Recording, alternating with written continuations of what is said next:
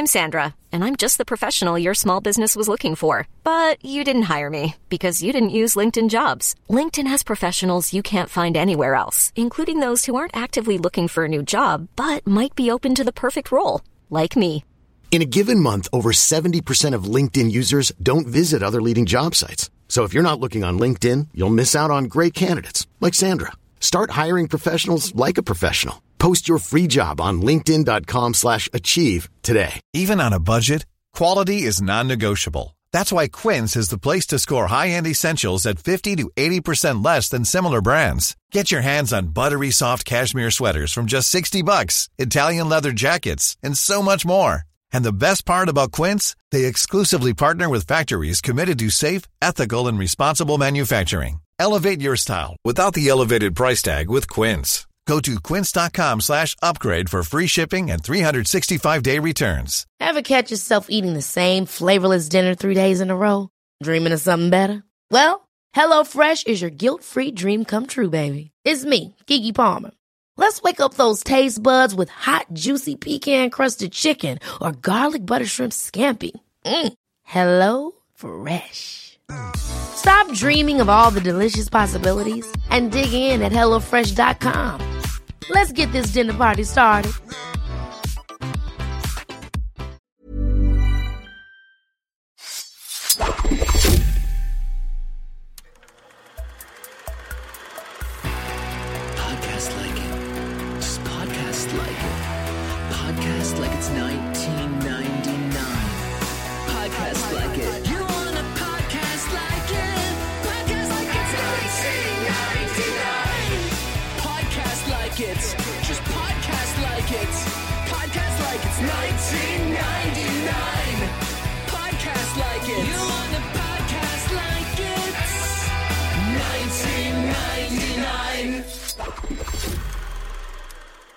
Hello and welcome to Podcast Like It's 1999, the podcast where we talk about the films of 1999 from the Staten Island ferry on our way to the wall here in 2020. I'm one of your hosts, Kenny Neibart. I'm Phil Iscove. And with us today is a colleague of mine, a friend of mine, Kemiyondo Coutinho. Yes. Kemi, great to I'm have in. you. I'm bringing the black to the white. See what I did there? Thank you. Yeah. Yeah. Kemi, uh, Kemi's a writer, producer, director, actor. Um, produced numerous shorts. Wrote on Undressed. Wrote on Step Up. Or writes on Step Up. Uh, starred in an episode of Little America. I think you have more credits than uh, anyone we've we've done, or at least more. Um, oh. more more more slashes. Oh yeah. But you know the slashes are a gift and a curse. Cause like Yes, people think people think you're just like mildly good at each of them. Jack of all trades, master of none. Yeah. of my life. yeah. Yeah. Yeah. I mean, I don't know. Being a multi hyphen, it's pretty. It's pretty impressive. I mean, you know what it is? You gotta put actress last. Because when people like actress, writer, director, they're like, oh, you didn't get any jobs, which is true, but they don't need to know that. that's a that's a great way of Yeah. looking at it. yeah, yeah. Uh, I know you are good at all of those yeah, go ahead, things. I don't know if you're good at podcasting. So I guess we'll find out. Oh, okay. The pressure. Actually, I produce No, I a have- podcast. I have Kenny? I have watched I have watched and listened to Issa Vibe. So Yes. So I am well aware that uh, I I was not flying blind when I asked you to come on. I knew Yes. I knew what I was getting into. And Kevin is very Yeah. good. Issa Vibe um, on your on your Instagram. Yeah. It's but a are there flirting places show. can get it? Yes. You know what? I'm trying to sell it. So whoever wants to buy it, that's where you're gonna find it. Okay. this is my You this is my shameless plug. So, what is this podcast about? Oh, I'm producing a different podcast, but I have an IGTV show where I get two people to just flirt with each other because I feel like the art of flirting is dying. You know, like I was getting sure. eggplant emojis in my DM. What the fuck am I supposed to do with that? Can I cuss? Can I cuss? Am I allowed to cuss on this?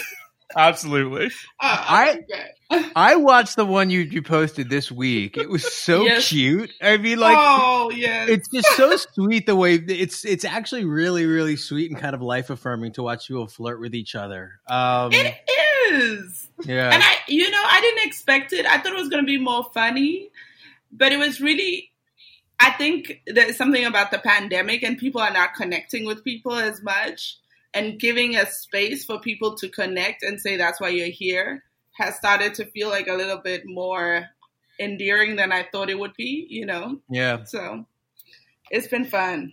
Well, it's like I you gotta know, check it- that out. I, I didn't. it- I, I gotta watch that. Yeah, it's not obviously eh, eh, this movie is not in any way romantic, but um, there- there- Not in any way. but like every pot, every show, I'm sorry, it's like a meet cute, and it's really kind of sweet to see people break through barriers and You know, Mm. catch each other's rhythms and like I don't know, I uh, I think it's really cool, Kemi. So I didn't realize it was. That- I t- obviously it's an IGTV show, not a podcast, but same kind of vibe. yeah, same kind of vibe. It's a vibe. Mm-hmm. It's a vibe. So is this this movie's a vibe, guys. you know, it's some sort of vibe. It's some sort of vibe. I, I I don't know what really what vibe it is, but it's going for something. opening shot, I was like, this is wild. Okay. Yeah. What the fuck is going on? Yep. Yeah, yeah. That I think I that can was describe the opening shot. I'm not afraid of anything. The Yeah, opening shot. The opening shot follows three young black kids in Central Park as they, you know, they're just kind of rapping back and forth, really apropos of nothing, as they hide behind a couple of trees, where you see a full-on naked Central Park threesome being guarded by a third, two women, two girls and a guy, two white girls, black guy, being guarded by a fourth person, another guy with a gun to make sure that anybody who is potentially watching this threesome uh Uh-huh. Runs away when that guy points his gun at them. which he So- does to the three children that were rapping Yeah. as they as they Yeah. peep on what's happening. And then right after that, one of the white girls is like, and let me finish you and I'll finger you. Did you know did you catch that? Yep, yep, yep. Right oh, at the oh, I end? caught it. I caught it. Yeah. And then and then the next scene is her we don't usually get to the plot this fast, but the next scene is her going back to her like obviously like 10 million dollar penthouse and her mother is Marla Maples. Just So this uppity movie is- uppity. This movie is that's in the first five minutes. Yeah, this movie's wild. So before we get into the movie, Kemi, uh, we like to ask people on this podcast, where were you in 1999? Ooh, 1999. I was in uh I was in what they call primary school. I was in Swaziland. I um was about to start y'all gonna find out how young I am. I was about to start interviewing for high school, but our system is different. It's like seven years primary school, seven years high school. Um, but I think something that is interesting about 1999 is I was in grade five. I think that's actually when I started feeling horny for the first time. If I if I think about it, It's a big year.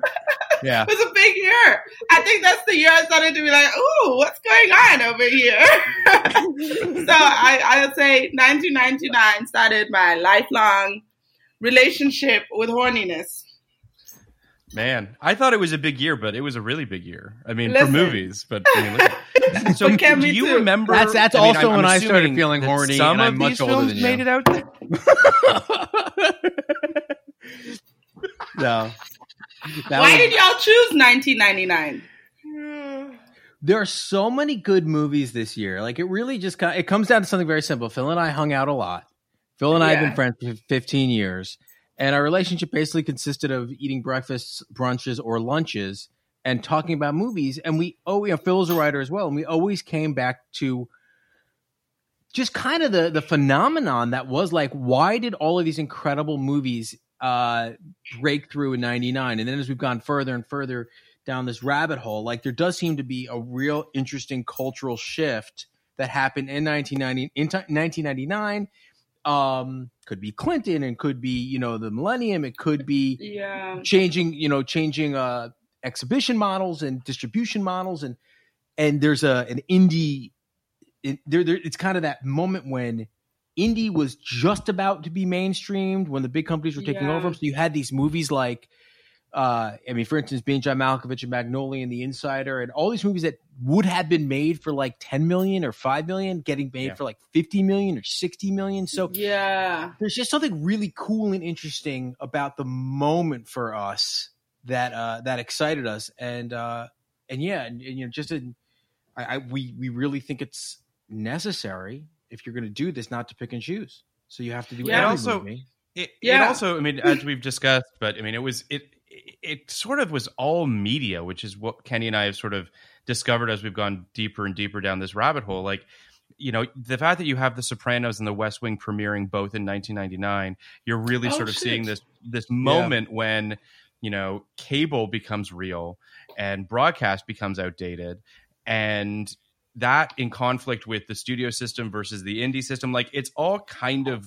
for whatever reason all sort of crescendoing at this at this moment so it was really exciting to explore and musically it's also like it's also like Yes. kind of the last moment that like things were Yes. really siloed yep Yeah. Um, like we we did a Britney Spears episode, and we're about to do Rage Against the Machine episode. So like, oh. it's like things are things were very like like like if you look at the charts, you never would have what you have today. Like uh these crossover artists Yeah. doing different Mm. styles with you know with with different kind of artists or the same five producers producing like everything from you know Mhm. rock bands to rap music to dance music so uh it is a la- kind of a last gasp for the the siloed off music yeah it, it feels kinda- like yeah to your point it, it really does feel like genre doesn't so much exist after this point in the same way that it did before at least not in the mainstream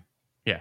Yeah. yeah and and and I and not not to to have a, a a hacky transition, but that kind of speaks to this movie. like this movie, if if I putting sort of what it's trying to say as effectively or ineffectively as it might very well be doing in this film, just to look at the way the film is made, like that was the thing that I found perhaps the most I don't want to say disappointing because that's the wrong word, but the the that was the thing that hit me the most, which was to pull off something like this, a mosaic of all of these different stories, a good chunk of them being improvised, and have any sense of cohesion is incredibly difficult. Like this is a very high bar that he's striving for. And I appreciate the swings and I appreciate what he attempted to do. I don't know how successfully he did it, in my opinion, but it's it really like I kept thinking about Magnolia, and that's the wrong movie to think about from a from a really in any way, shape, or form. But just because of how big the cast was, how sprawling it sort of was in its own way, the the sort of collapsed time period of it, because it feels like the whole thing takes place over a matter of days, maybe. Like it, it feels like it maybe really takes week, place in a yeah. Yeah, like a week. something like that. So it's it really is just sort of this this really condensed, crazy movie that's very kitchen sinky in terms of like trying to put everything he's ever thought about race and America and youth and all of it. And yeah, I mean, I, I I'm still not entirely convinced that I know how I feel about it. If I'm being completely honest.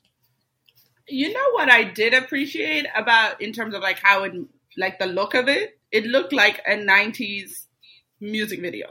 Like if you look at it through the lens of like this is what 90s music are especially R&B music videos. It felt like one long 90s music video, which Mhm. I Yeah. thought was like and I feel this way about Empire. Empire feels like one long music video that lasted seven seasons. I don't know what season they're in. But I think when you start looking at it in that way, because at first I was kind of like, oh, okay. Um, you know, because music videos have the tropes, right? And so I kind of appreciated that. I think the most meta thing for me was like his commentary on race was pretty spot on, to be honest, and can still live on today. But as a white man writing and mm-hmm. directing, it's just like You're doing the thing. You're doing the thing you're commenting on.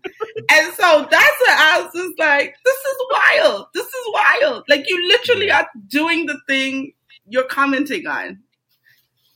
Wild. Do you think that he was aware of that? And this is what I often wonder about people who do this because there's a lot. There's a lot. Yeah. I I don't. I You're think talking to one.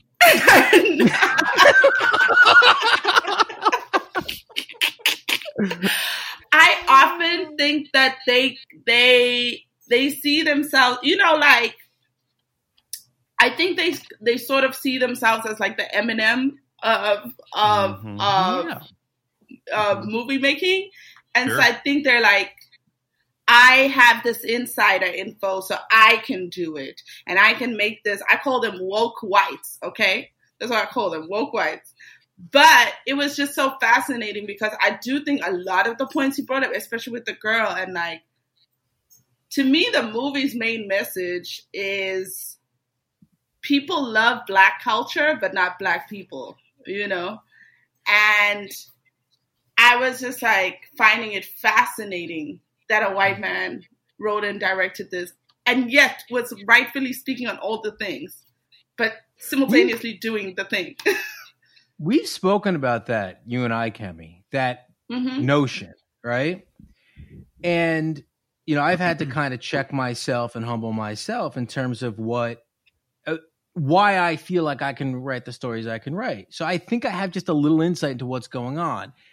And I think a lot of it came through to me. And again, there we can touch on how horrible James Toback is and how horrible Which we Brett should do. Ratner is. And uh, but there's something about the when when Brett Ratner is directing Raekwon's video hmm and he's sitting in Vi- Video Village and they have the shot of him in Vi- Video Village and he's dancing like this, right? Yeah. and he thinks he's like he's allowed to dance like that, right? Like he's like I get this music. Um I get Brett Ratner is a again, no judgment, super rich kid from Miami. He even says that basically in the movie, you know? Yeah. But he thinks that he he is he thinks he's been given a pass. And that's a notion that like was pretty prevalent until like about 18 months ago. Right? The idea that there are a lot of white people who think they have been given a pass that decided themselves they were given the pass. Does that make sense? it does. like I, I, and again, I, you know, I hesitate to, to walk too far into this water, you know, because I, I risk being one of these people myself. But like, I watch a lot of ESPN, and there's a basketball player named uh, Alex Caruso, a white guy in the Lakers, and he was talking to Kendrick Perkins, who's like this, you know, somewhat famous retired player. He played with LeBron, and he's like, he's on, he's a commentator on ESPN. He's very smart and they, he was interviewing Alex Caruso, and Alex Caruso was saying all the right things about race, you know, in this current moment. And Kendrick Perkins said at the end of it, he goes, "Look, we're not giving out any invites to the cookout right now, but if we are, you'll be the first one to get it." And I think that's the way that that that's that's. I- I think white people thought they were always welcome at the cookout if they felt like it Yeah. and that goes further, right? That goes further into like the way white people have not just appropriated the culture, the way white people have come in and just said, "Yeah, we love this shit. We'll take it now." yeah.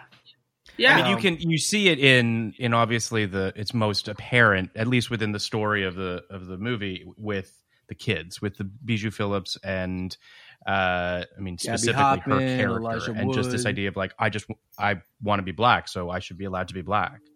Yeah. But not just that. Like she even says, like, I'm a kid. This is just a phase. I'm gonna do it, and then when I don't want to do it, I don't have to do it. But Right. Yeah, we're yeah. kids, and again, fascinating because that's so true. It's like, yeah, you do get to put on this like, I'm ghetto and speak like this. But then when the cops come, you can you can take it off. you know, you can take it off real fast, like a like a real costume. And I I appreciated that awareness that she kept speaking of. You know, I don't think she realized what she's saying, but I do think it's very interesting to see how white culture will love black people until it's dangerous to them, and also the awareness that they can take it on and take it off. You know. It's the So same that's shit that's movie- happening on TikTok. Yeah, all, all over the place. But that's that's what happens at the end of the movie. So not to jump ahead, but that's kind of what we Yeah. do. Yeah, yeah. At the end of the movie, you literally have a white person committing a crime against a black person for a black person, Yeah. uh, who is a who is who is in such a privileged position that he can commit murder and get away with it. Yeah. So it's this. I'm of two very, very polarized minds about this movie because it, he he seems to be James Toback in this movie seems to be very aware of the of what white people are doing right. and the ways white people are fucking up. But I don't think he gives the black people in this movie any agency. And I think there's something really kind of deeply insidious about the way some of the black people are um, portrayed, Yeah. particularly rich. Like there's Yeah. something really, really kind of, and I'll just jump to it. Like there's this idea, and Kemi, I feel like this is more your wheelhouse. You've been talking about this all season. So I'm cribbing a lot of like your notes. But there's this idea that like you know for decades and decades white people have been making movies and television shows about black people yes but they've always put them in uh subordinate positions you know whether it's slavery whether it's you know uh uh home help like like the help i mean whether Yeah. it's you know criminals things like that and i think that there's something insidious about this idea of the character i believe his name was will right the um the older brother who wound up yeah. killing will wants to quote unquote be black but he is not quote unquote black until he commits a crime commits a murder and then as soon as he like that's what being black is like you want to be black that's how you be black and even that's the, even the white deeply kids think he's the most black white guy. they like say they that talk about him in that way. Yeah. Yeah.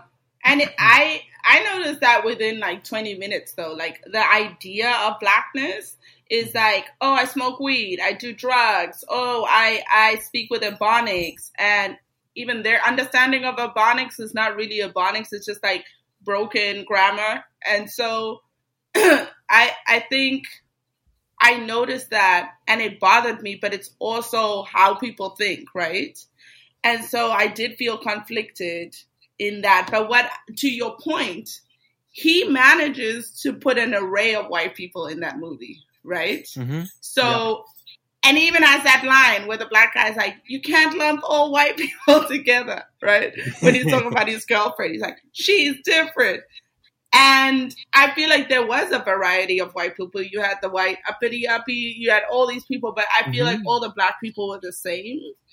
And I don't know that he, like, I think there was a chance to make at least one of those characters or two of those characters go against the stereotype of black people because I do think actually you have more freedom to roll with a stereotype when there's an array of people, if that Mhm. makes sense. So there, I, I thought about that too, and just like doing a quick audit. There was the uh, Vanity Fair writer, one scene character, who was going to write the profile on Joe Pantaleone, Yeah. and then there was, um, I don't know who she was, like Rich's ex girlfriend or Rich's something Yeah. along the girlfriend, other, girlfriend. like Yeah, Rich's tough to- conscience, conscience who comes every Yeah. once in a while and says, you know, don't be a bad boy. But Yeah. outside of those two characters, yeah, they all kind of fit into these stereotypical boxes we we've put into we put uh, black people into. But the thing that's come clear to me, and it's interesting to do this movie at this moment in history because, like, again, from a white person's perspective, what's happening right now seems to be black people have been saying the same things for a very long time, and white people are just finally listening. Um, like nothing is really, to me, really changing about the way black people are presenting their ideas. It's just that you know someone got murdered on camera for nine minutes, and, and a lot of people woke up. So, I think maybe five years ago or maybe 20 years ago, I might have watched this movie and I might have said, so these white kids in, you know, and I was this exact age, these, these, these white kids in New York. I was in New York at this time, had a lot of friends who were white kids in private schools who wouldn't have been so open about their desires to be black, like that was a little over the top, but that's not really so important. Like there's so much appropriation going on. It was crazy.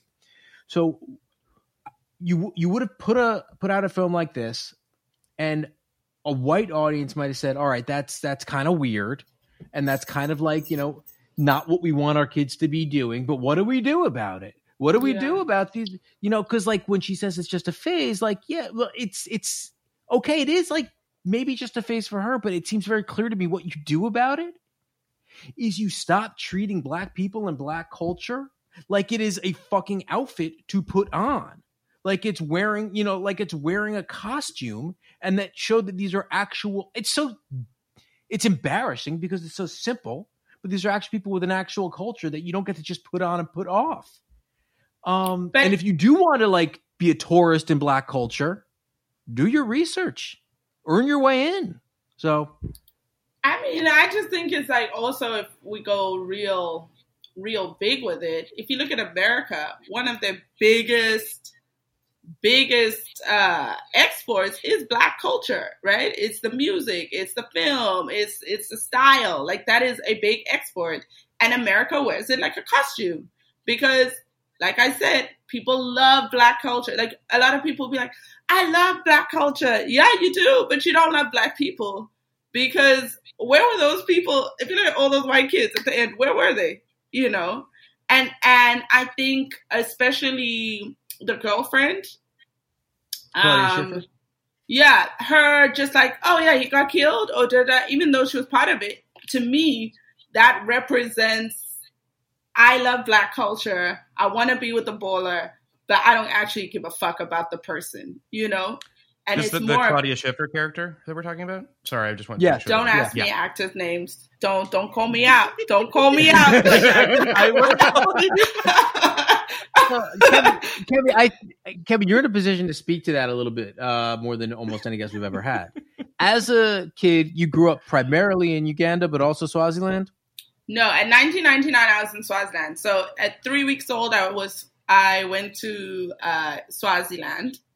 I was supposed to go to South Africa. My dad is really light skinned and can pass for white.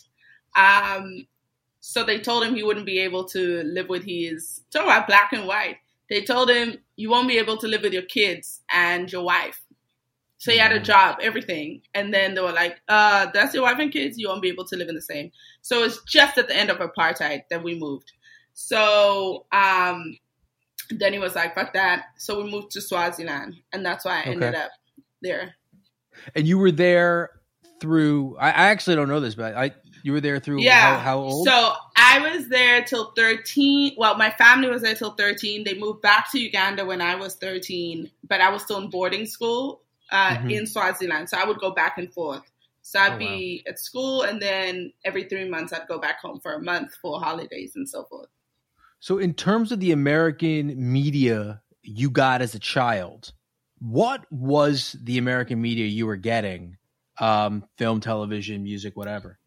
That's very interesting because I think, you know, I've been having a lot of discussions about people. There is a little bit of a divide between Africans and African Americans um, that's being talked about, especially diaspora. And what I always tell people is, as Africans, we consume the same media that y'all consume, right? We're consuming the mass media that America is putting out. So we're watching films like this and being like, oh, thug, thug, thug, thug. We too are also like, I love black culture, don't want to be arrested, you know? And so what happens is when people come here, they, and they have their kids, they try to make a divide with their kids. And so they'll be like, no, no, no, you're not black, you're African. Like you're you're special, you're different. And so I think that's where that divide starts on the immigrant side. Um, I think the same thing that happens on the other side in that Americans consume the same media. So when you're seeing Africans are poor, Africans are backwards, Africans are this, they're also receiving that. So then they tell their kids, oh, you're not African, you're African American. And so that divide starts. And so basically, we consume media like a white person back home. And, mm-hmm. I, you know, there is a lot of ignorance about the African American history. Like, why wasn't I taught African American history? Because it is an extension of my history, you know, to see it as different. Those are our people, you know? And so we basically consume it like white people. We love black culture, could care less about black people. And that's a huge generalization, of course. But I do think that because we are just consuming what is given out, I think now less so with social media because everyone with Twitter and, and Instagram, I think people are, you know, consuming from the horse's mouth. But in 1999, we were watching all the films that y'all were watching, you know. Mm-hmm. And then you came here in co- you came here for college when you were 18 or for acting 18. school when you were 18 and no. was in Georgia, Oregon or Yeah, I was in Portland, Oregon. I was an mm-hmm. overnight mm-hmm. minority. Could not be at a whiter place. Wow. Yeah. What a time. it's like it's like I flew from Uganda and landed in Portland. Wow. wow. yeah, yeah, yeah.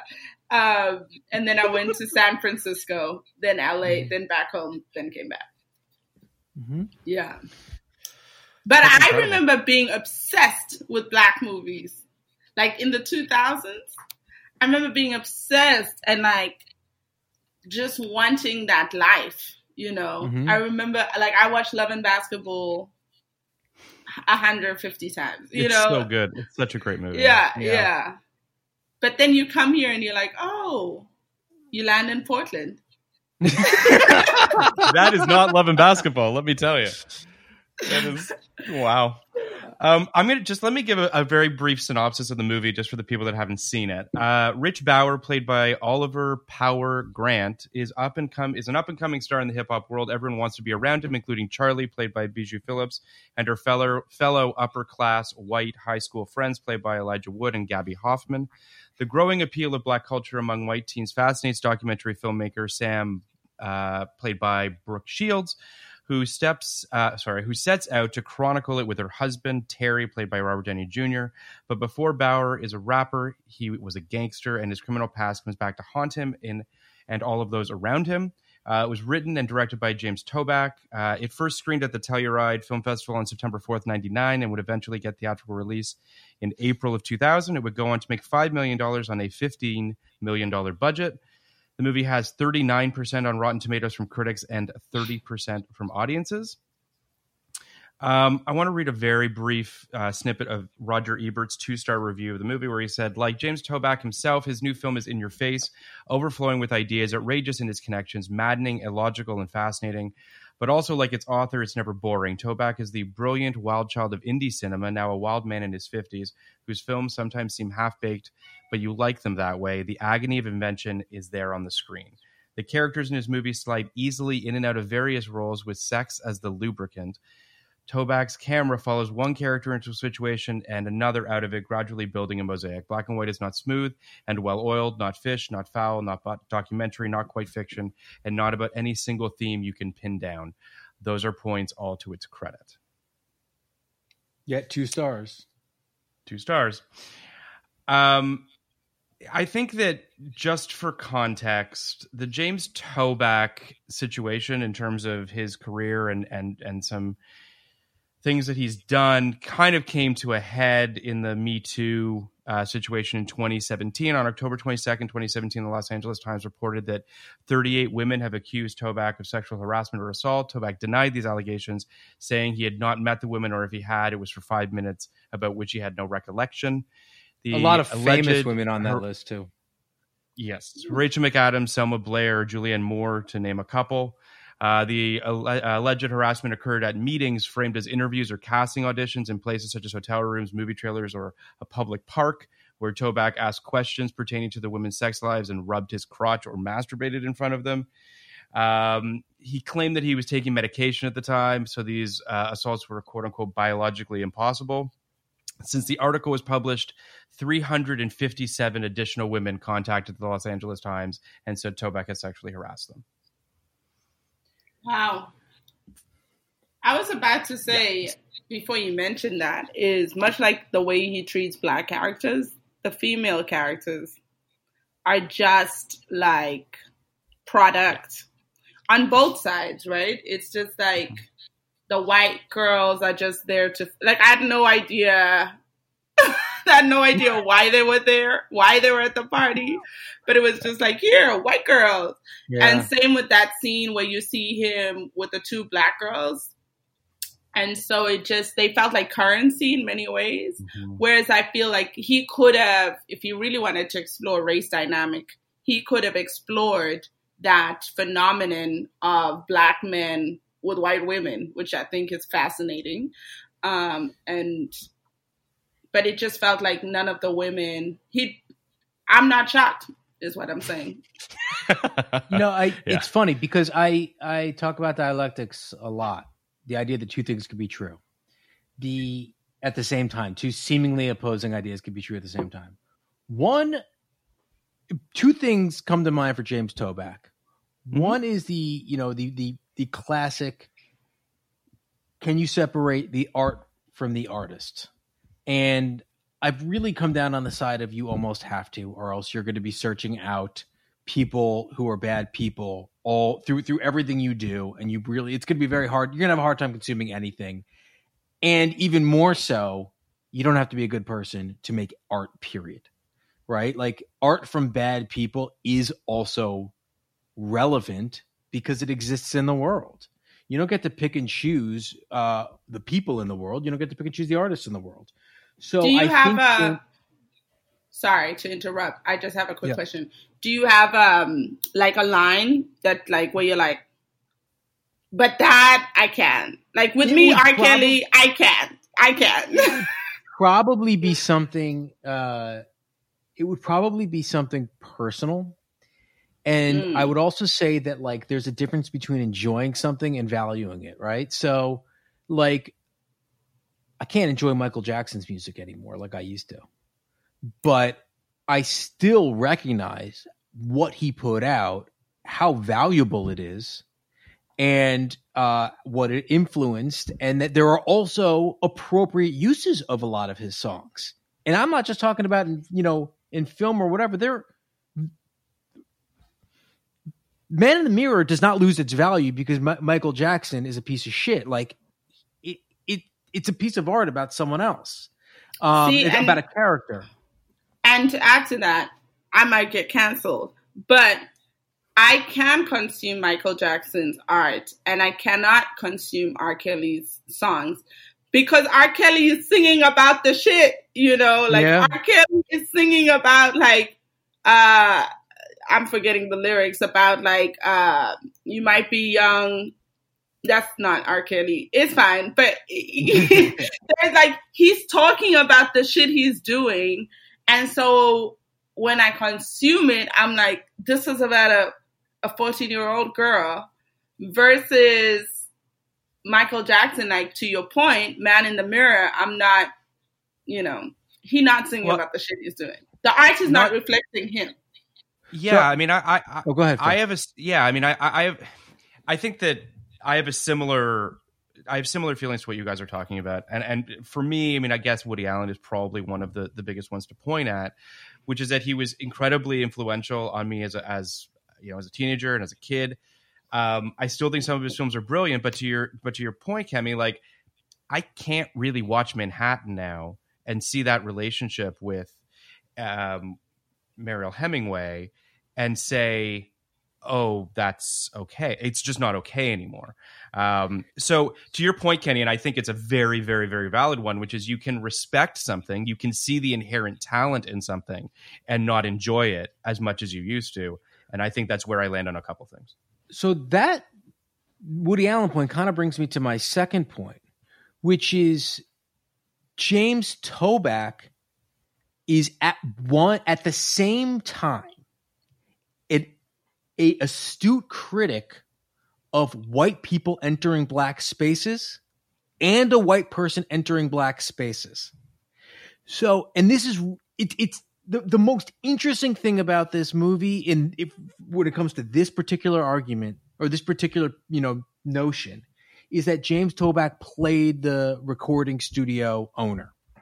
Yeah. He Yeah. played a person who wanted the cool of black music Yeah. in his life, but when he's sitting there with a white person, is making it very clear. All right, I want the I want every all the spoils that come with what Wu Tang brings. We should talk about the Mhm. Wu Tang element as well, but all the spoils that come with what Wu Tang brings, but none of like what none of what inspired or gave birth to these stories in my studio. Right. For someone to write that and play that character, obviously, I think he knew to some extent what he was doing with making the movie. Now, to your point, the point you're making, Kemi, about the white women in and around the black parties, there are spots that he obviously has a blind spot about that he do, he he thinks are part of the spoils when they're actually part of the problem. And that's the thing about the Woody Allen thing that, that made me, you know, kind of connect these two things, which is Woody Allen is very aware of a lot of his failings, right? It comes across in his movies all the time. That's not a failing he was aware of. That, you know, his chasing of like 18 year olds or 17 year olds or 16 year olds, he he never presented that as a personal problem. He just presented that as a healthy adult relationship. Just like James Toback here is not presenting like white women being used uh, in these black spaces as essentially living statues without actually interrogating it. That's just that's just part of the music video aesthetic Mhm. uh to him. So it's really like I I I give I actually do like, you know, again, separating the art from the artist. I give him great credit for talking about these things that no one even fucking acknowledged in 1999 like on this scale with this budget. And also like he also perpetuated a lot of bad things in this movie that maybe he should have known better about. So Yeah. I and I think that's that's how I felt because watching it I'm like, "Oh my god, this is what's going on today and no one is talking about it." I and I think as I said in the beginning, the meta experience is like, "But you're doing it." Which is like very weird. But I think going back to why people get give themselves a pass or give themselves their own invite to the cookout is I think he feels that, oh, because I'm commenting on it, I'm allowed to be in Yeah. this space because I'm so aware of it. But to go to the Me Too thing, I think just like what you're talking about with Woody Allen, why have uh, Mike Tyson there talking about rape cases? You know, like that is weird. That is super weird. And I think that leans into the R. Kelly side for me about like, you're kind of justifying it and um it was just it was just weird it was just weird Can- to have mike well, tyson I kind of There's like I a- kind of want to challenge you to answer your own question because okay I, because I am very interested in trying to figure out America's obsession with post rape, post prison Mike Tyson. And it could, there are two, I would say there are three major players in this who have normalized Tyson. Obviously, The Hangover is one yeah uh, which made him cute and cuddly. Jimmy Kimmel's another, someone who I have like incredible respect for, but Jimmy Kimmel used him as a as a mascot and made Yeah. him uh, cute and cuddly. And James Toback, who initially normalized him in this movie as almost like a Yoda like character, yeah and then made a feature length documentary about Mike Tyson that humanized him and gave his side of the story and didn't present the other person's side of the story. Now, I I think Mike Tyson is endlessly fascinating. But I think people have just like with Kobe, people have erased what they, what he did and commodified him in a way that I kind of can't figure out. So I wonder what you think, Kemi. I think it's a fascination with athletes, right? I think um, black male athletes. I mean, it's like OJ. This is all an extension of like OJ stuff. Um, I think when you're making white America a lot of money, you're gonna have the system uh, defending you. You know, I just think it's as simple as that. And I think I don't know what the fascination is, and I think to bringing up the idea that he made this whole documentary. basically humanizing him, I think goes back to me saying it's weird given that he was doing the same shit, you know? And it feels like I'm going to present this side so that I myself can justify my actions. See, we're not we're not bad people, but you're saying it through the lens Yeah, of that's a good someone else. And it's like I'm going to use this story so you humanize with him, but I actually think it's him trying to humanize himself to himself, you know. Um I I think Mike Tyson as a as a person is fascinating because like he's like really strong and like he's a boxer and then also when he talks he has a childlike element because one he has a lisp and I think that also talks to how we view people with speech impediments and I think it's like that dichotomy that has people like super fascinated. Didn't he have a show? Yeah. You know, he had a show. I don't know if it's going to go on. Broadway. No, a TV show about his wheat farm. I had a friend Oh, working on it. I wonder if it went through. He might have because he had a he had a he had a animated show on on Adult Swim called Mike Tyson Mysteries. You know, there's a th- a third element to what you're talking about with Tyson that is just so seemingly incongruous. Is and I, Toback obviously like is enthralled by this. Big strong man kicks the shit out of people. You know, from a really really hard upbringing, an unusually difficult upbringing. Um, childlike voice and some childlike tendencies, like very sweet with animals, for instance. Yeah. Right. Um, raises pigeons. Uh, What? three? as a child, he raised raised pigeons on his roof.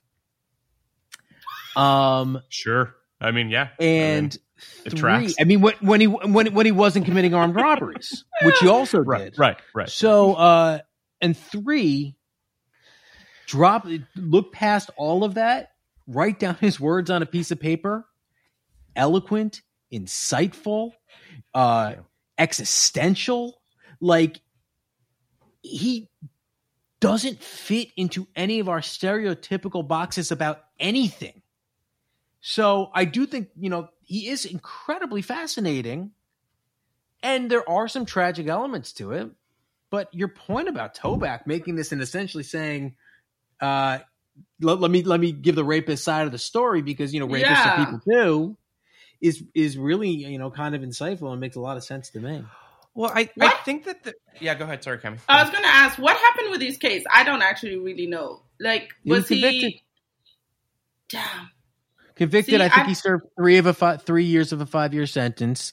Uh, maintained his innocence throughout. Um, however, like has has and has always maintained his innocence on that case, but has also admitted to a lot of other really terrible things, including you know assaulting Robin Givens when they were together and robbing people when he was younger. Like Wow. he, yeah, it, it's it's it's confusing, and frankly, like I think that you know, I think if if a more responsible filmmaker uh had, got their hooks into this, kind of like Ezra Edelman did with um OJ, with Yeah. the ten part series, there's something there to be kind of dissected, but not Toback.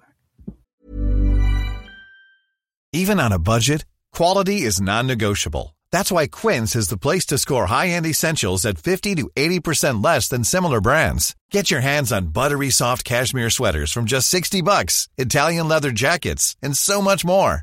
And the best part about Quince, they exclusively partner with factories committed to safe, ethical, and responsible manufacturing. Elevate your style without the elevated price tag with Quince. Go to quince.com slash upgrade for free shipping and 365-day returns. Ever catch yourself eating the same flavorless dinner three days in a row? Dreaming of something better? Well, HelloFresh is your guilt-free dream come true, baby. It's me, Keke Palmer. Let's wake up those taste buds with hot, juicy pecan-crusted chicken or garlic butter shrimp scampi. Mm. Hello Fresh. Stop dreaming of all the delicious possibilities and dig in at HelloFresh.com. Let's get this dinner party started.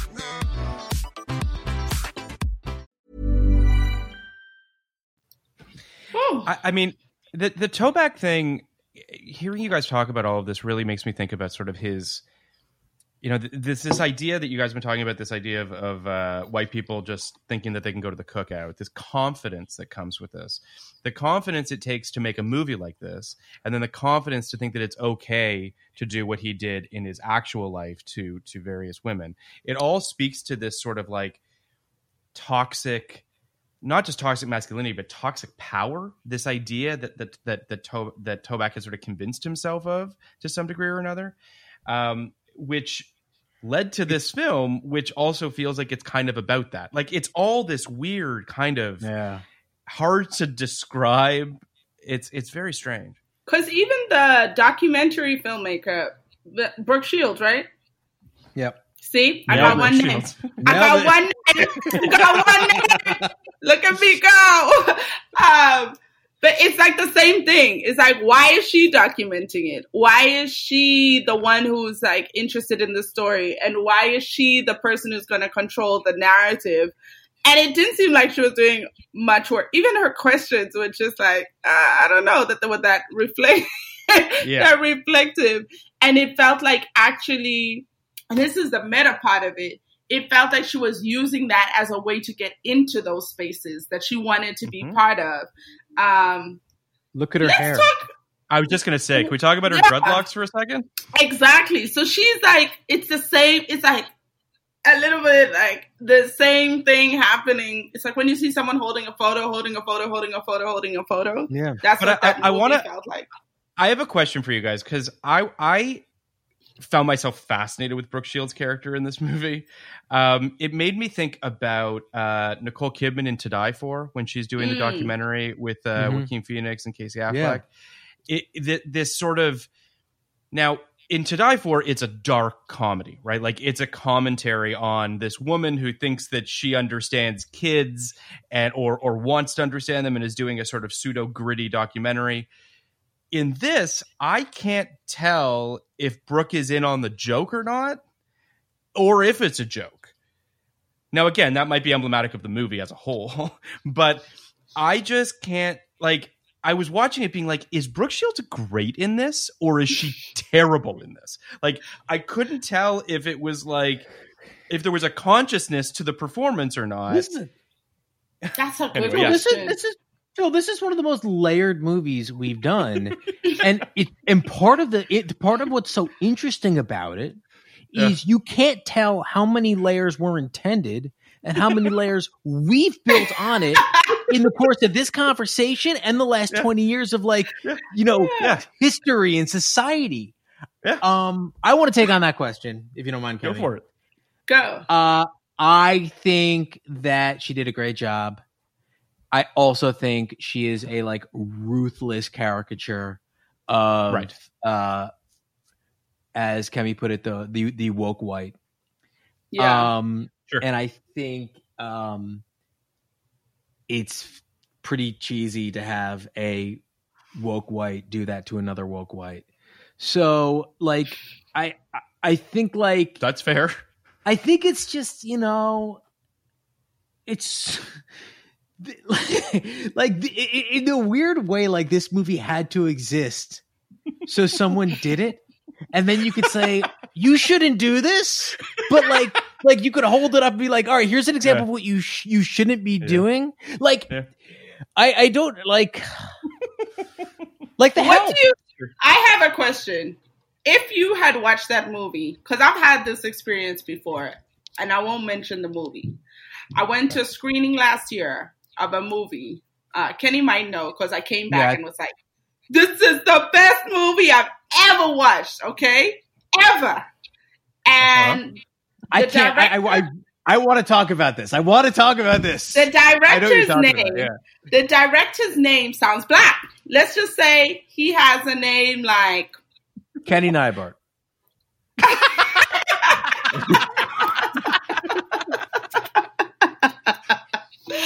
let's let's just say he has a name like Tyrone. Let's say it's so you know they're introducing the movie. They're like, yeah, this new director Tyrone, blah blah blah. So I'm watching it through the lens of a black director and a black writer. And so I'm like, this is fascinating. I noticed some of the, you know, slight stereotypes over there, but I'm like, that might be his experience. And so I let everything pass and I have the most beautiful cinematic experience I've had in the longest time of my life. I come back to the room. I tell these people, y'all have to watch this movie. Y'all have to watch this movie. And then I find out the director and writer is white. And it's the first time in my life that I had a post experience of a movie because then I had to go through all those images again and be like, that's not okay. That's not okay. And I'm really conflicted. And so I wonder if I, we I watch. feel like I saw you doing that in real time. Yeah, I feel like I did. saw it like like ah. and imagine for that to be the best cinematic experience of your life, you know? And so I wonder if we watch the same movie and it was done by a black person, because that's not what I've started to do, would we feel the same way we feel?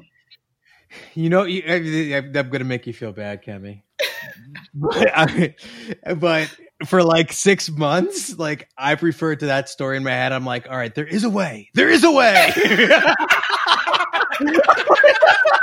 I mean, like, I like it's finally like it broke, and I'm like, ah, there's no Yeah. way. But like, but, like, I, was, I was like, wait, wait, there is that one movie where the guy. You guy. know what? No. You know what? Uh, have you watched Last Black Man in San Francisco? Also Yes. made by a white guy. Yeah. Yeah. Loved it. And I still love it. Very good movie. Yeah. I still love Good it. movie. There's a way. There is a way. It's my. Here's my thing, and this will always be my thermometer. If your friends look like a line of coke, don't do it. Mm. Don't do it. because that that that man's best friend is the main black guy, and I you can tell people not that if you hang out with black people you understand black people, but I do think there was like you can see in the writing of it there was so much nuance, and then he saw those characters as people. Um, Kemi, have you ever subtweeted on a podcast before? That's what we're doing right now. I'm not subtweeting you. you know. oh, let I know get that. I know that was. I know that wasn't directed at me. yes, yes, yeah. Um, but yeah, I think I think it's all. But back to the question: If this was directed by a black person, written by a black person, how do you think we would consume this? I just, I, I mean, I think we're talking about a very different film, right? I mean, Yeah. we're talking about, we, you know, earlier but you say, guys were but, talking but about say the- it's say it's not for the sake of the argument because I think that's what I think that's Kemi's point is the movie she's talking Yeah. about, which I'll never name, yeah, uh, Yes. didn't change. Right? It didn't change from when she thought it was directed by a black person directed by a white person. So if a black person made this movie frame for frame, shot for shot, uh, I would have read it completely differently. A hundred Me percent. too. I mean, yeah, yeah, Yeah. for sure, for sure. and that and that unfortunately or fortunately is uh, uh well i mean is it unfortunate it, it's it's just the reality and i can get to what my thought process behind unfortunately and fortunately in a second but that is just the reality that in modern art in modern media modern culture and modern commercialism artists are not anonymous Yeah, and I Uh-huh. kind of wanted to always be anonymous. Um, Mhm. I've written things under pseudonyms before. Like I just don't want me to be judged for what's on the page. But Sure. I think that's not realistic. I think that's not and I'm not really even sure if it's progressive anymore. I think it might be part of the problem. So I I that's kind of where I came from when I when I went unfortunately fortunately. But yeah, if if it if it were written directed by a black person, suddenly the James Toback character is pure satire. You Yeah. know, Yeah. he's yeah. Then the Brett Ratner Trying to becomes satire. yeah, he's not a person trying to figure out where he fits in this world. right. And, it, and and the thing about him that's so interesting, he takes the Brooke Shields character, and he's very clearly saying, "You don't fit in this world." He takes the five kids i from the the private school and says, "You don't fit in this world." He takes, um, he Ben takes, Stiller. Well, Ben Stiller definitely doesn't fit in this world, right? Open. he takes Or this Claudia. Schiffer and he says you he, he takes Claudia Schiffer and he says you you might fit in this world. There might be a place for you. He Uh-huh. takes himself and says, you might fit in this world. There might be a place for you. Sure. Sure. And he takes Brett Ratner and says, you fit in this world. Yeah. You fit. This is what it looks like to fit in this world, and that's interesting and weird. And another step on, on the road you were talking about of him trying to figure out a way for James Toback to maintain his Tobackiness. yeah. while also maintaining his like you know mor- not morality like sense of self like this is i got two ratings for this kemi i don't know if you know this at the end of the podcast we do a rating oh, And okay. I, am I'm, I'm tempted to to rate it twice i'm tempted to give like Mm. two different ratings because there are two different things going on in my head I yeah, I, I- yeah, also I have a want- similar I- feeling. too. I also want to talk about something that I was completely confused on and tried to have a take on, but just failed. What the fuck was going on with the husband? No, I wanted to talk about that too, Kemi, because I want to talk about the movies that Robert Downey Jr. is in and the movie that Ben Stiller is in, because Yeah. they're not in this movie. no I, I don't have a take on it either I actually. was like, what is that character? Like, was it supposed to be comedic relief? What? Well, apparently, from what I read, uh, that Robert Downey Jr. wanted to play a different role in the movie. I'm not sure which one. And then they came up You wanted with to- this you- character. you wanted to play Raekwon. I don't know. Like, we're Um, gonna get Raekwon. It's like, but but long story short, it seemed as though Robert Downey Jr. and Toback came up with this character, and then he had no lines. So everything that Robert Downey Jr. does on his own, sort of improvised, I can only assume under the influence performance that is what it is. It doesn't fit in the movie. It feels like the whole thing is a build up to Toback forcing him to hit on Mike Tyson and just see what happens. I- like, yeah. that feels like that's the whole kind of thing. And I'll say this that scene is a moment like you're watching it and you're just like, I don't know what the fuck I'm watching. And I know that that Tyson's not in on it to a certain degree because there's an imbalance in that conversation that's got a tension that I can't really explain. But it but I don't understand what it has to do with anything in this movie. Like you could you could pull Robert Downey Jr. out of this movie and lose for all intents and purposes nothing. Because even the scene on the boat when he's hitting on, Yeah. um, Yeah, yeah, yeah. uh, it was just also. I mean, did I chuckle? I surely did, but um, but I mean, I, I like that. It the reason that scene made me chuckle was like how he was pointing out like really toxic masculinity of like Sure. how do I walk? How do I walk? What you know? yeah, it was But- funny. I didn't I just didn't understand what that was about and how why was she so shocked? And then well, can I just I I I, want to kind of piggyback on that, Kemi, because it, it it leads into something that I, I wanted to talk to you guys about, which is um directors that use quote unquote improvisation. Because there are some filmmakers that don't write a script at all, right? You're you're Wong Kar Wai's, you're Mike Leigh's to a certain degree, where to them the the beauty is in the finding it, right, and creating a, a that crackle and that intangibility of human interaction.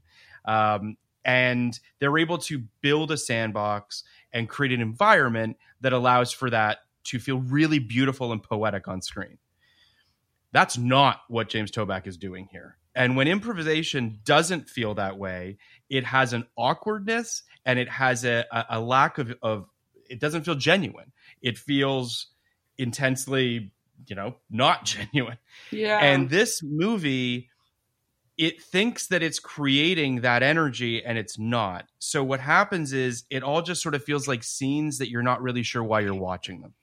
Kemi, And as I an as an actor and director, you can speak to it like in, and a writer. as a I- I you mean- mean a you mean a director actor I mean, a director, writer, producer, friend, Actor last. actor. Yeah. Come on. Well, I, I, I mean, I'm interested. In, I'm interested in the answer to this question from all facets Yes. of Yeah. uh, As am I. the, the industry you. I- you work so here here as a director, I love improv, and I think that there is just something you get from the actors. One, they're just more in tune with each other because there's something that actors we do. You know, you read the script, you plan how you're gonna say it, whether you like it or not.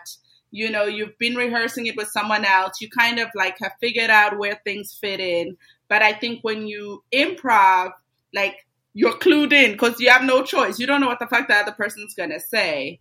As a writer, I think sometimes when I see scenes like that, um, it's almost a mockery of writing and the skill that it takes and the craft that it takes because there is what basically what you're describing is there's no turn in any of these scenes. It's just like improv. Uh, what I do Yeah.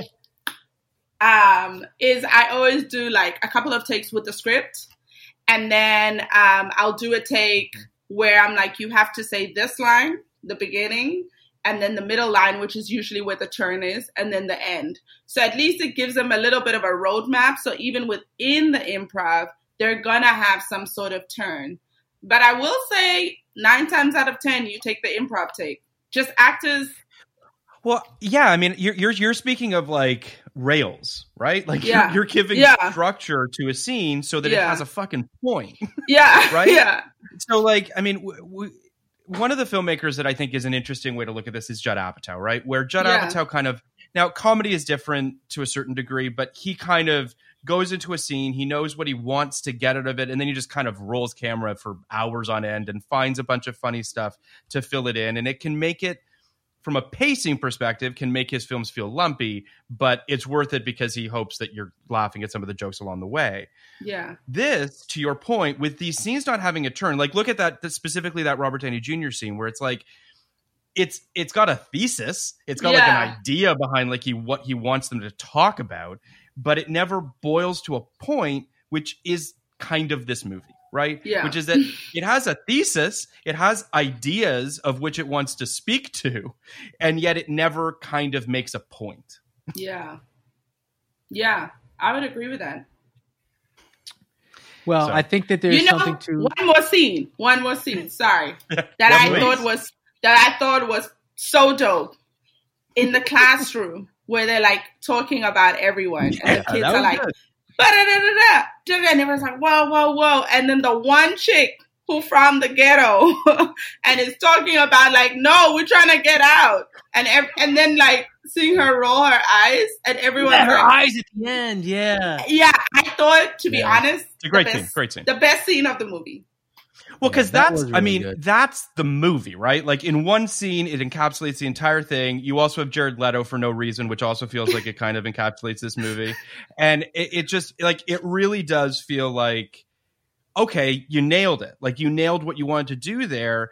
And then he jams in all this other shit to kind of fill out a feature, honestly. Like, yeah the Yeah. Ben Stiller stuff, which is the most plot the movie has, which it feels so shoehorned in there with this murder and this cop and yeah and this and Joey Pants playing this DA, and you're just like, what is and and Ben Stiller, who honestly, like, if there was a sniper rifle off camera, I wouldn't be surprised. Like, he feels so forced to be in this movie. It's like, what is he? Maybe doing he there? is.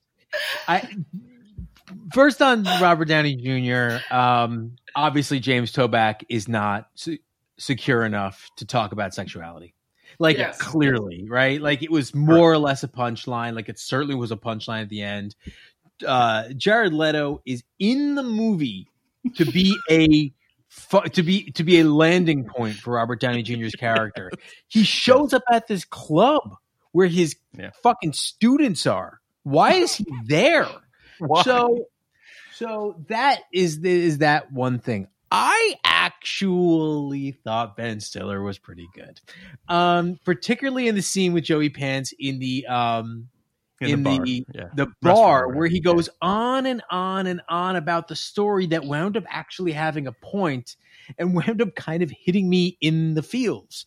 So, like, I Well, can I I- just to just want to be clear? I don't think Ben Stiller's bad in the movie. Like, I don't think that his performance is bad. I just don't know what he's doing in the movie. yeah, yeah. and and and and the whole thing makes no sense. I totally the agree with that. outfit the It is outfit the glasses. the, he looks the glasses Uh, My but- favorite shot is where the camera's like rising and he's like, he's he's doing a parody of something that like is just not of this world, right? Like, yeah, yeah. so he's like, I was like, and the fact that he dated Claudia Schiffer is also amazing. I know them walking together was a, amazing, but like, I was a gambler, I was a criminal. Then they decided to make me a cop, and she hated me for it. um, but the the the thing that I really like out of on a structural level, like you know, Yeah. if this movie was was good, and I'm not saying it's not good, but I mean, but if it was just like you know, binary good, I would st- or moral good, I would just have a big problem with this movie being almost a ta- a tapestry for the first hour of people living in New York, and then a very kind of specific, focused, simple story about you know revenge or about you know sh- about about snitching and revenge and the police and all that you know kind of typical uh crime stuff i also will say like that movie that existed for the last half hour isn't such a bad movie either and there was tension in those scenes that Yep, like yep. i was actually engaged with so like at if it makes you feel something maybe it's good but like i can i can see how the way it was manipulated and all that stuff and ultimately Yeah. you know the insidiousness of white guy will com- committing the crime for black guy rich you know to be more quote unquote black uh and then getting off because he's you know well born is kind I, of I mean, I think that for me, it's I, I agree with everything you're saying, Kenny. I, I don't actually necessarily think that the scenes that Ben is in are bad, nor do I think that that storyline is necessarily bad um, or executed poorly. Um, it just it kind of comes back to what I was saying up top, which is it just it just feels like a kitchen sink. He's just not focused on anything. The movie's so unfocused that you find yourself kind of locking into scenes and moments that we've as we've been talking about but as a whole you're just like but what does it all mean and and and you know what was i really supposed to take away from this and i don't feel necessarily any connection to any of the characters emotionally right like they all feel like Yeah. ciphers for an idea as opposed to a character so there's no one in this movie that i felt genuinely any sort of emotional resonance with I felt that way about the girl, the student. but then we- sure okay yeah she, she was great and, we, and then we never, I'm Yeah, kidding. No, I'm kidding. But to your uh, but, point, but I think to the point, like I think that scene did everything, and then everything was like, let's beat it over. Like he never ever like went further than that. Even that Correct. scene where where um I don't know anyone's name, uh, where she's like talking about her thesis, and Yeah. Um yeah. she's like, why aren't you listening to me? I thought brilliant. Cause that is something white people do. Like, look at the work I'm doing in racism. And it's just like, this guy's actually dealing with something about he's like i'm living Yeah. this life Oh. i don't need to listen to it and so I, I i feel like kenny in many ways because there are to me things that are brilliant. And even the the ending about this kid that is is trying to be black and then does this quote unquote black thing because he associates black with crime but then never ever having to suffer or or pay the consequences of crime to me is the exact thing. It's like yes you do get to put on a costume yes you will never be black because you never have to uh, deal with the consequences of being black in america. And and to to and to further that that thesis that you just you know th- that you just laid out is not bad if it didn't end in such a way where it felt like the happy ending are the people separating going to their own corners Yeah. dad and sons reuniting everybody's happy again like that's what's but isn't that america Oh, I'm not what- saying that. I'm not saying it's not, but I yeah I am saying that I think the movie comes down on the idea of ultimately like white people should leave, white people should do their white guy shit, black people should Yeah. do their black guy Yeah, shit, yeah, and the white guy shit is you know the white guy shit is solving crimes and putting criminals away, and the black guy shit is doing crimes and being in jail. So like I, I I think that like you know at the end I just go whoa is this like an argument for segregation? Because like I I well, I kind of you know I, I don't think he meant that because I think he got I truly think he got lost in the I'm gonna write a I'm I'm gonna write a a, a story I'm gonna I'm gonna you know I'm gonna have a plot here to you know use a boss's difference between story and plot. He's like I'm gonna get plotty here, but um and I think he got a little lost in it because I can't imagine at the end of the day he decided. I can't imagine at the end of the day James Toback was like, you know what? White people, white, white people say below 96th Street, black people say above 96th Street, we'll be fine. yeah. Um, I mean, I, you know, isn't the I- I, closing I do shot feel like Shields just the cl- actually when you say it, the opening shot and the closing shot kind of about like first is like the last shot of the film is not the Brooke Shields Elijah Wood tongue kiss, but it's fucking close. Like it's Okay. basically like because the movie ends with like credits and then like a mosaic of world. shots Yeah, around the world kind of thing to try to kind of tie everybody together. Um, but it, yeah, I mean, I don't know. Like, this is a perfect example. What are we supposed to take away from the fact that at the end of this movie, Brooke Shields ends up with Elijah Wood, who, by the way, has two lines in this movie, maybe three lines in this movie. Like, I, do, I don't know what, other than the fact that he's like, this is shocking, or this is kind of, you didn't see this coming, or I don't know what, like, I just, I just, you didn't see this Yeah. is kind of you know like it's it's very strange yeah, it's I, I was thinking about the um the scenes between dean and claudia schiffer when he's sort of grappling with taking the money from ben stiller and all that sort of stuff. I, I must mention, as a lifelong Knick fan, that Dean is played by Allan Houston, who at the time was the best player on the Knicks. So, okay. And he did a fine job, and he wasn't. he did a particular- fine job he wasn't particularly beloved either. You know, this that was the 99 Knicks where it was Latrell Sprewell's team and Allan Houston like just wasn't Allan Houston was a great player, but Allan Houston was not a beloved Knick the way Latrell Sprewell was. So, and the Knick the Knick fans are wonderful and they have a tendency to, you know, gravitate towards the the more exciting cooler i actually Knick. thought he was was quite good in it he did his acting like he did great. specifically the scene he has with Will when he's about to get shot at the end. He does Yeah. a real that that scene is surprisingly effective considering Just- that it shouldn't be. it's interesting that James Toback used an actual athlete for that role.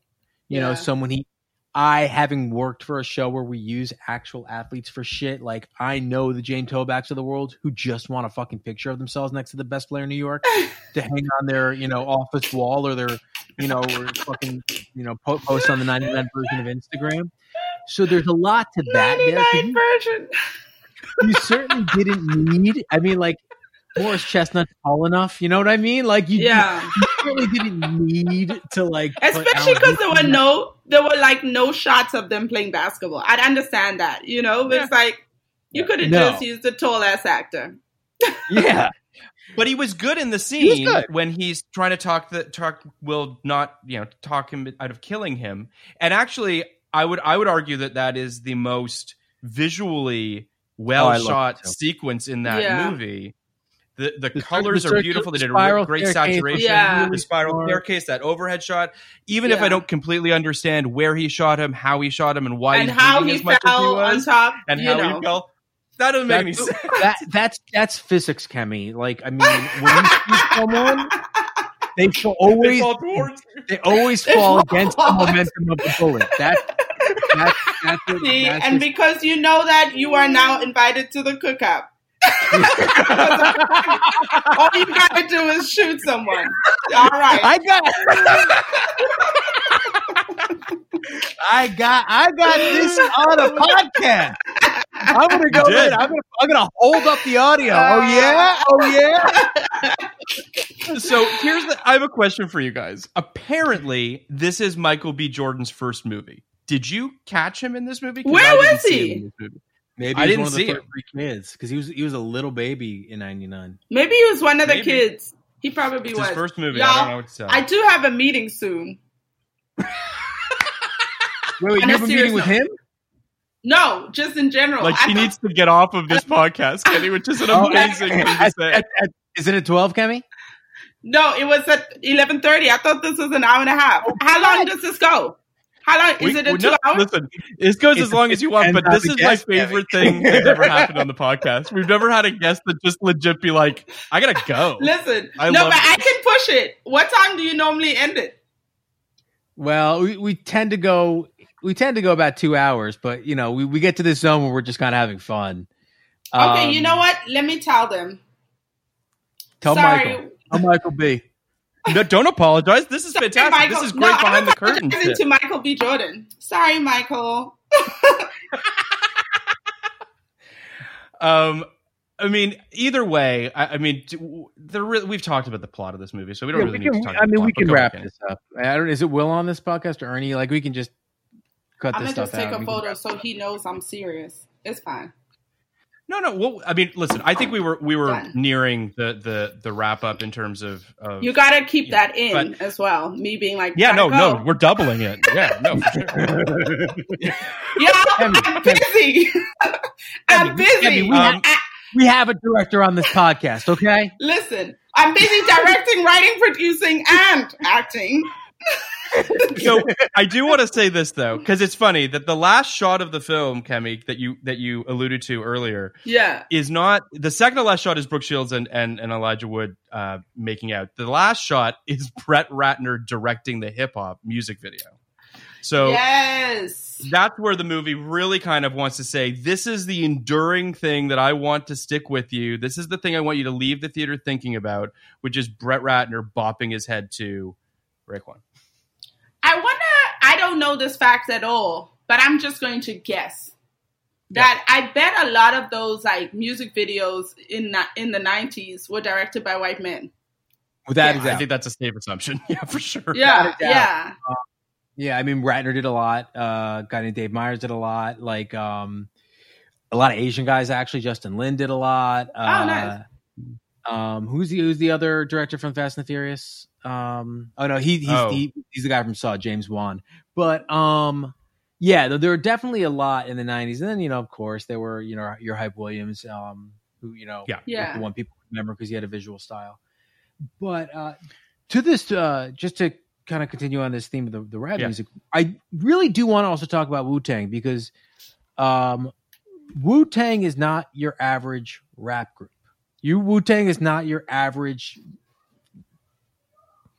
entity, not just from the way they make music, which is different. You know, they're a collective, and basically, Yep. uh, RZA put together a very large group of people, not just like the nine or I think eight original members and then the other members that came on. But we're talking about like 20, 30, 40 people who who can claim Wu Tang without being a liar um, in that period of time.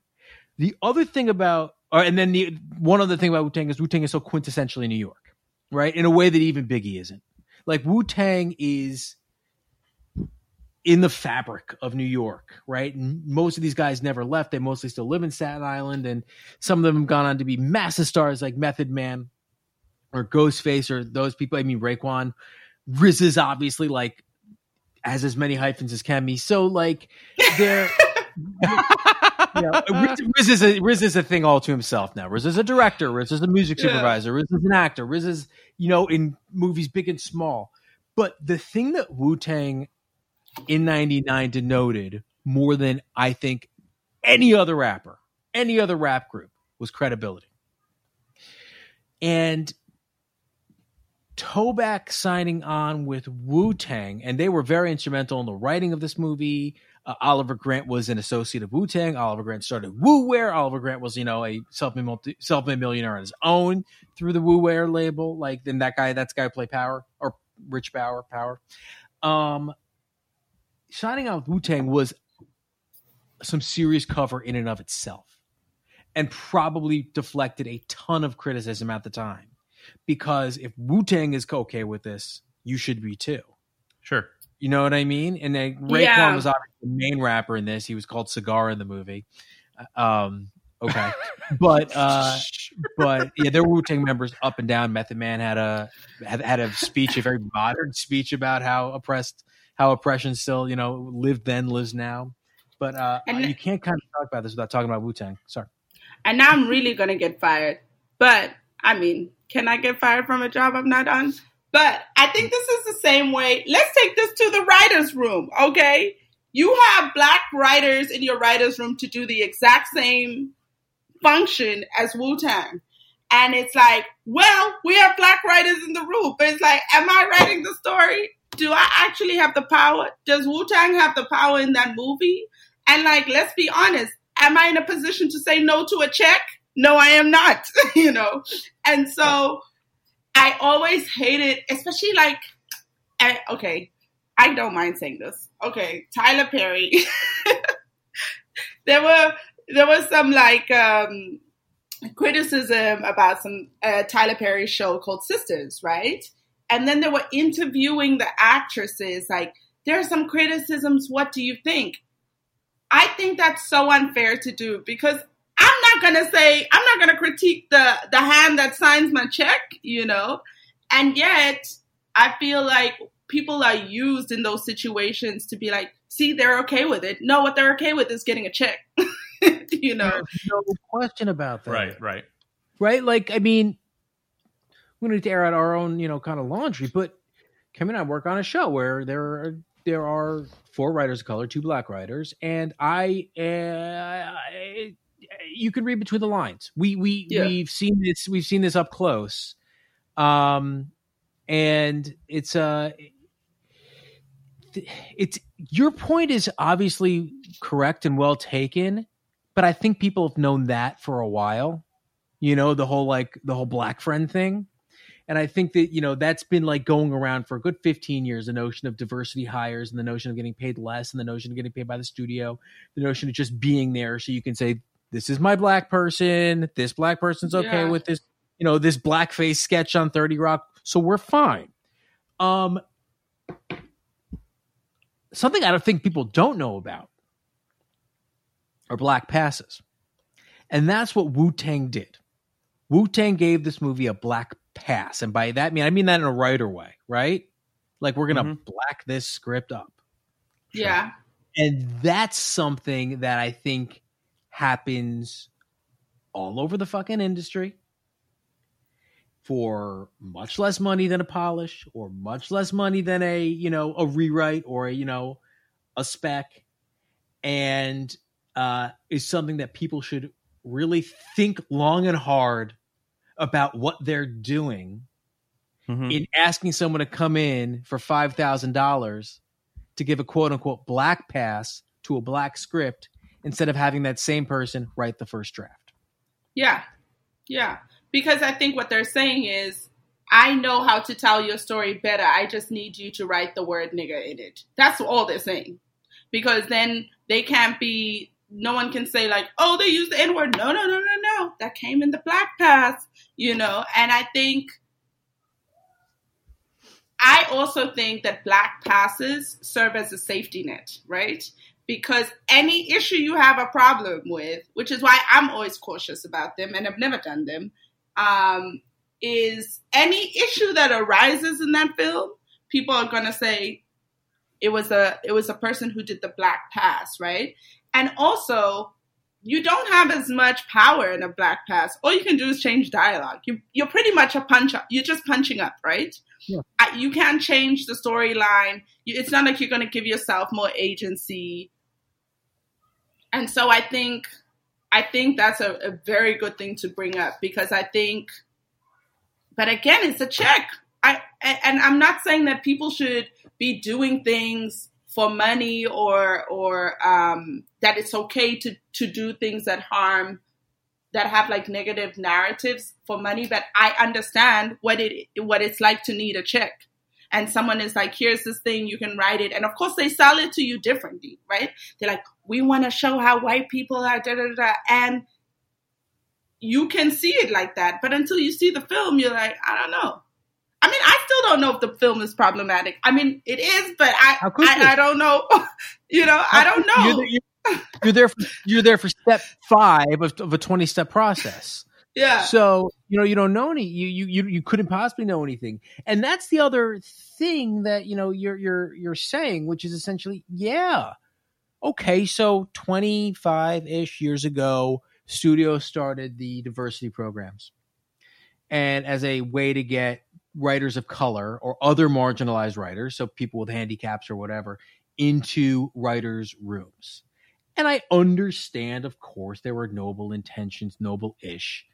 Um, but what I think this moment is about is understanding that if you actually have those intentions, the prescriptions we've been prescribing have not been working and have not been adequate and have not been correct. And to put it upon a black writer to to, to turn down a play a paycheck instead of putting on a right white producer or a right white studio head or white network head to say no no no this show should be written by a black person is Yeah. those are the people a with the power and b with nothing to lose Yeah. like like you have nothing to lose like that's the thing so i i i really and, and, and just to just to go one step further like i recognize how hard it is to be a showrunner and i recognize you can't just become a showrunner tomorrow so you can't take a playwright from new york or from atlanta and say you are now a showrunner because it's just not like that but Yeah. you can take a playwright from New York or Atlanta or a short filmmaker or anybody, a comedian, and say, You are now a show creator. And we will pair you up with a showrunner. yes. Because that happens every fucking day. And I'll Yeah. grant it's happening a lot more than it used to happen. Um, Michaela Coel's a good example, right? But uh But she show run her stuff from get go. Michaela Coel writes, directs, acts in every single episode you ever see. Yes, M- Michaela. That's what I'm saying. Michaela Coel is someone who can come on the scene at a top level with Yeah. a producer who will make Yeah. her HBO show with her, not for her, Yes. and not taking it from her. Right. Yeah. And that's the thing we can be doing. It. I, I feel like we we have focused way too much on the staffing aspect of it, and not nearly enough on the creating aspect of it. Yeah. Right. Like the stat, even the high level staffing, like it matters. It does matters. because here's the main issue with those diversity hires is that like the hmm. studios are paying for it, so they're like, all right, well, an extra an extra body, mm, sure, bring it. But no one's promoting, right? And then I've been told in a room, I don't know if you were there, Kenny, but literally one of the higher levels was like, we love our diversity hires. Like, we love Kemi. I'm not a diversity hire. I'm not a diversity hire. Like, I'm literally not. That's uh, awful. The- I'm, two, I'm sorry, but I, I don't mean to laugh, but I'm no, sorry. it's Yeah. funny. Oh, on oh, two oh, on two points, I'm not a diversity hire. I didn't go through a diversity program. So it's like, we're like, we, I don't know why they wouldn't promote them. Like, we love our diversity hires. We love Kemi. And then he mentioned a, a writer from last season. And I'm like, well, one, I'm not a diversity hire. And two, how rich of you to call me the diversity on a black show? You're the diversity. What the fuck? How about mentioning? So- how about mentioning someone from? I mean, God, now thank God we're two hours in. No one will listen to this. But uh, how about mentioning someone from last last year who is no longer there? Yeah, yeah.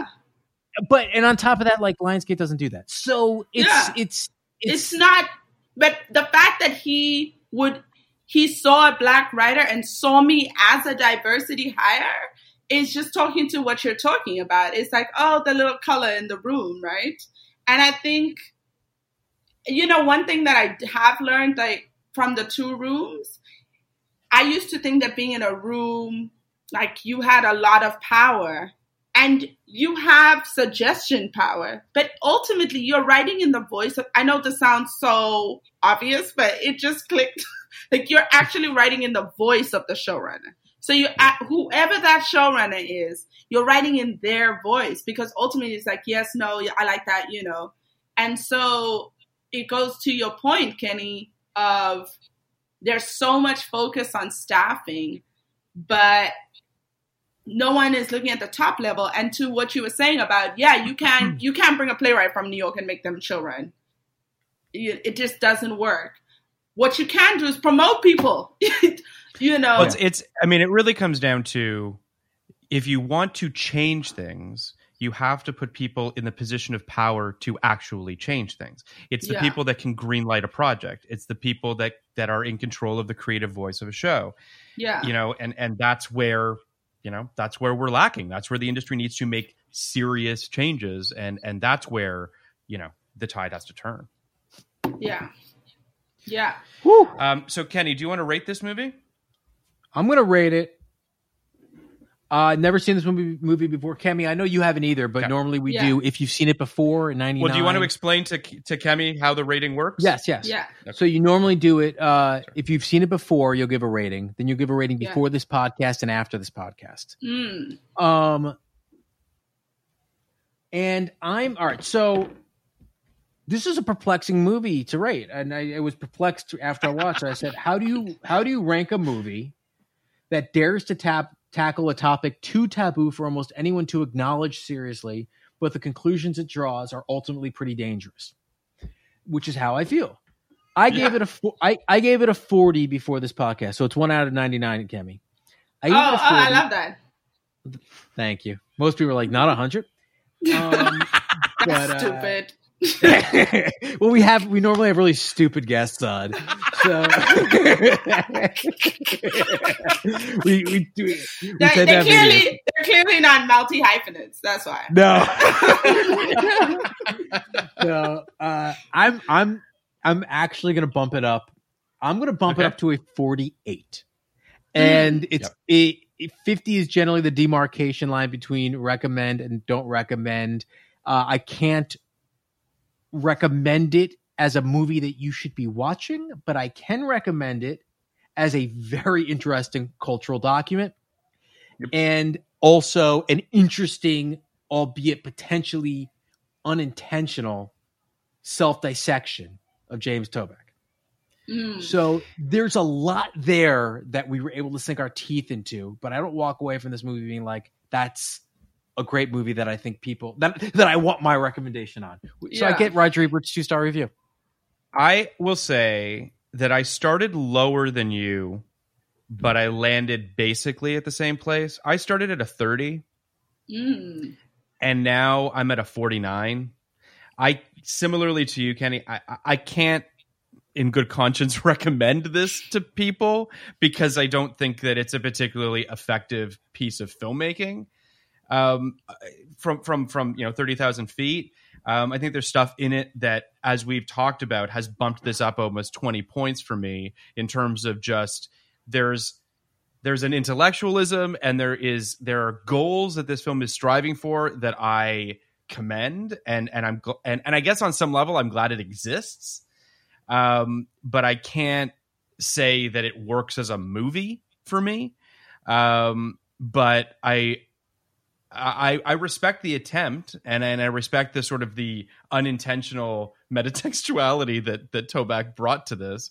Um, and I and yeah, I mean this is this has been a not just a, a, a phenomenal episode and a, and a great conversation, but it, it really has sort of made me reevaluate Toback and perhaps what his goals were as a filmmaker to a certain degree.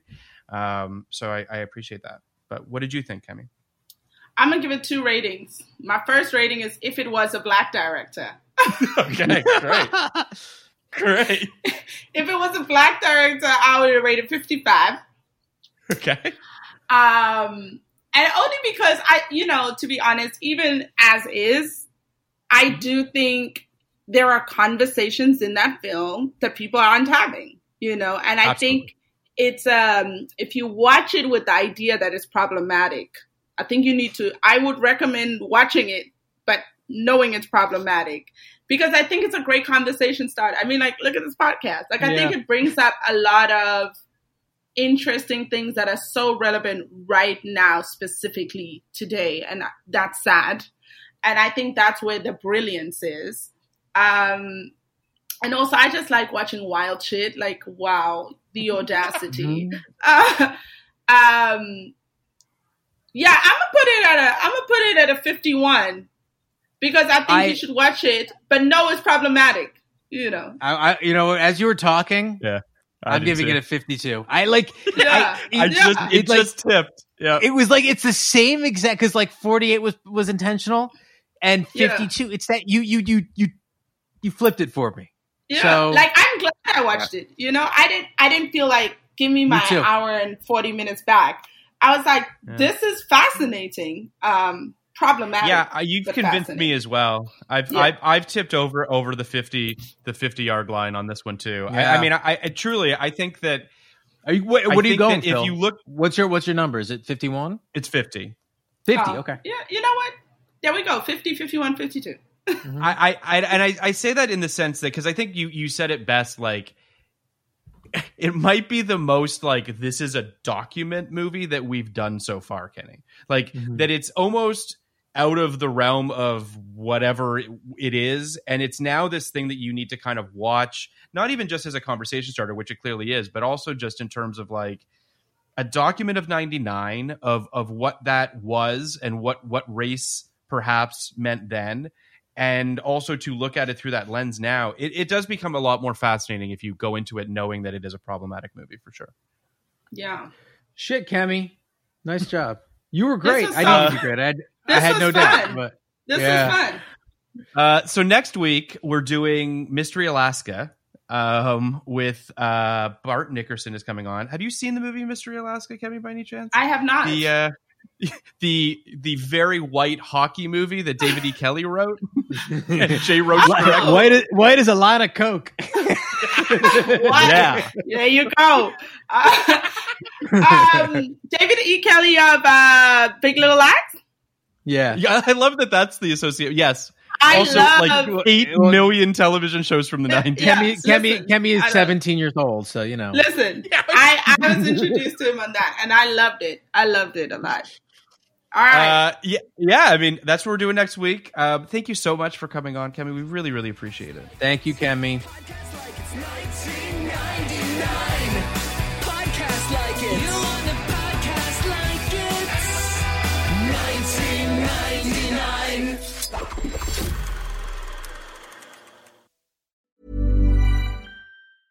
Hey, it's Danny Pellegrino from Everything Iconic. Ready to upgrade your style game without blowing your budget? Check out Quince. They've got all the good stuff shirts and polos, activewear, and fine leather goods, all at 50 to 80% less than other high end brands. And the best part? They're all about safe, ethical, and responsible manufacturing. Get that luxury vibe without the luxury price tag. Hit up quince.com slash upgrade for free shipping and 365 day returns on your next order. That's quince.com slash upgrade. Ever catch yourself eating the same flavorless dinner three days in a row? Dreaming of something better? Well, HelloFresh is your guilt-free dream come true, baby. It's me, Keke Palmer. Let's wake up those taste buds with hot, juicy pecan-crusted chicken or garlic butter shrimp scampi. Mm. Hello Fresh. Stop dreaming of all the delicious possibilities and dig in at HelloFresh.com. Let's get this dinner party started.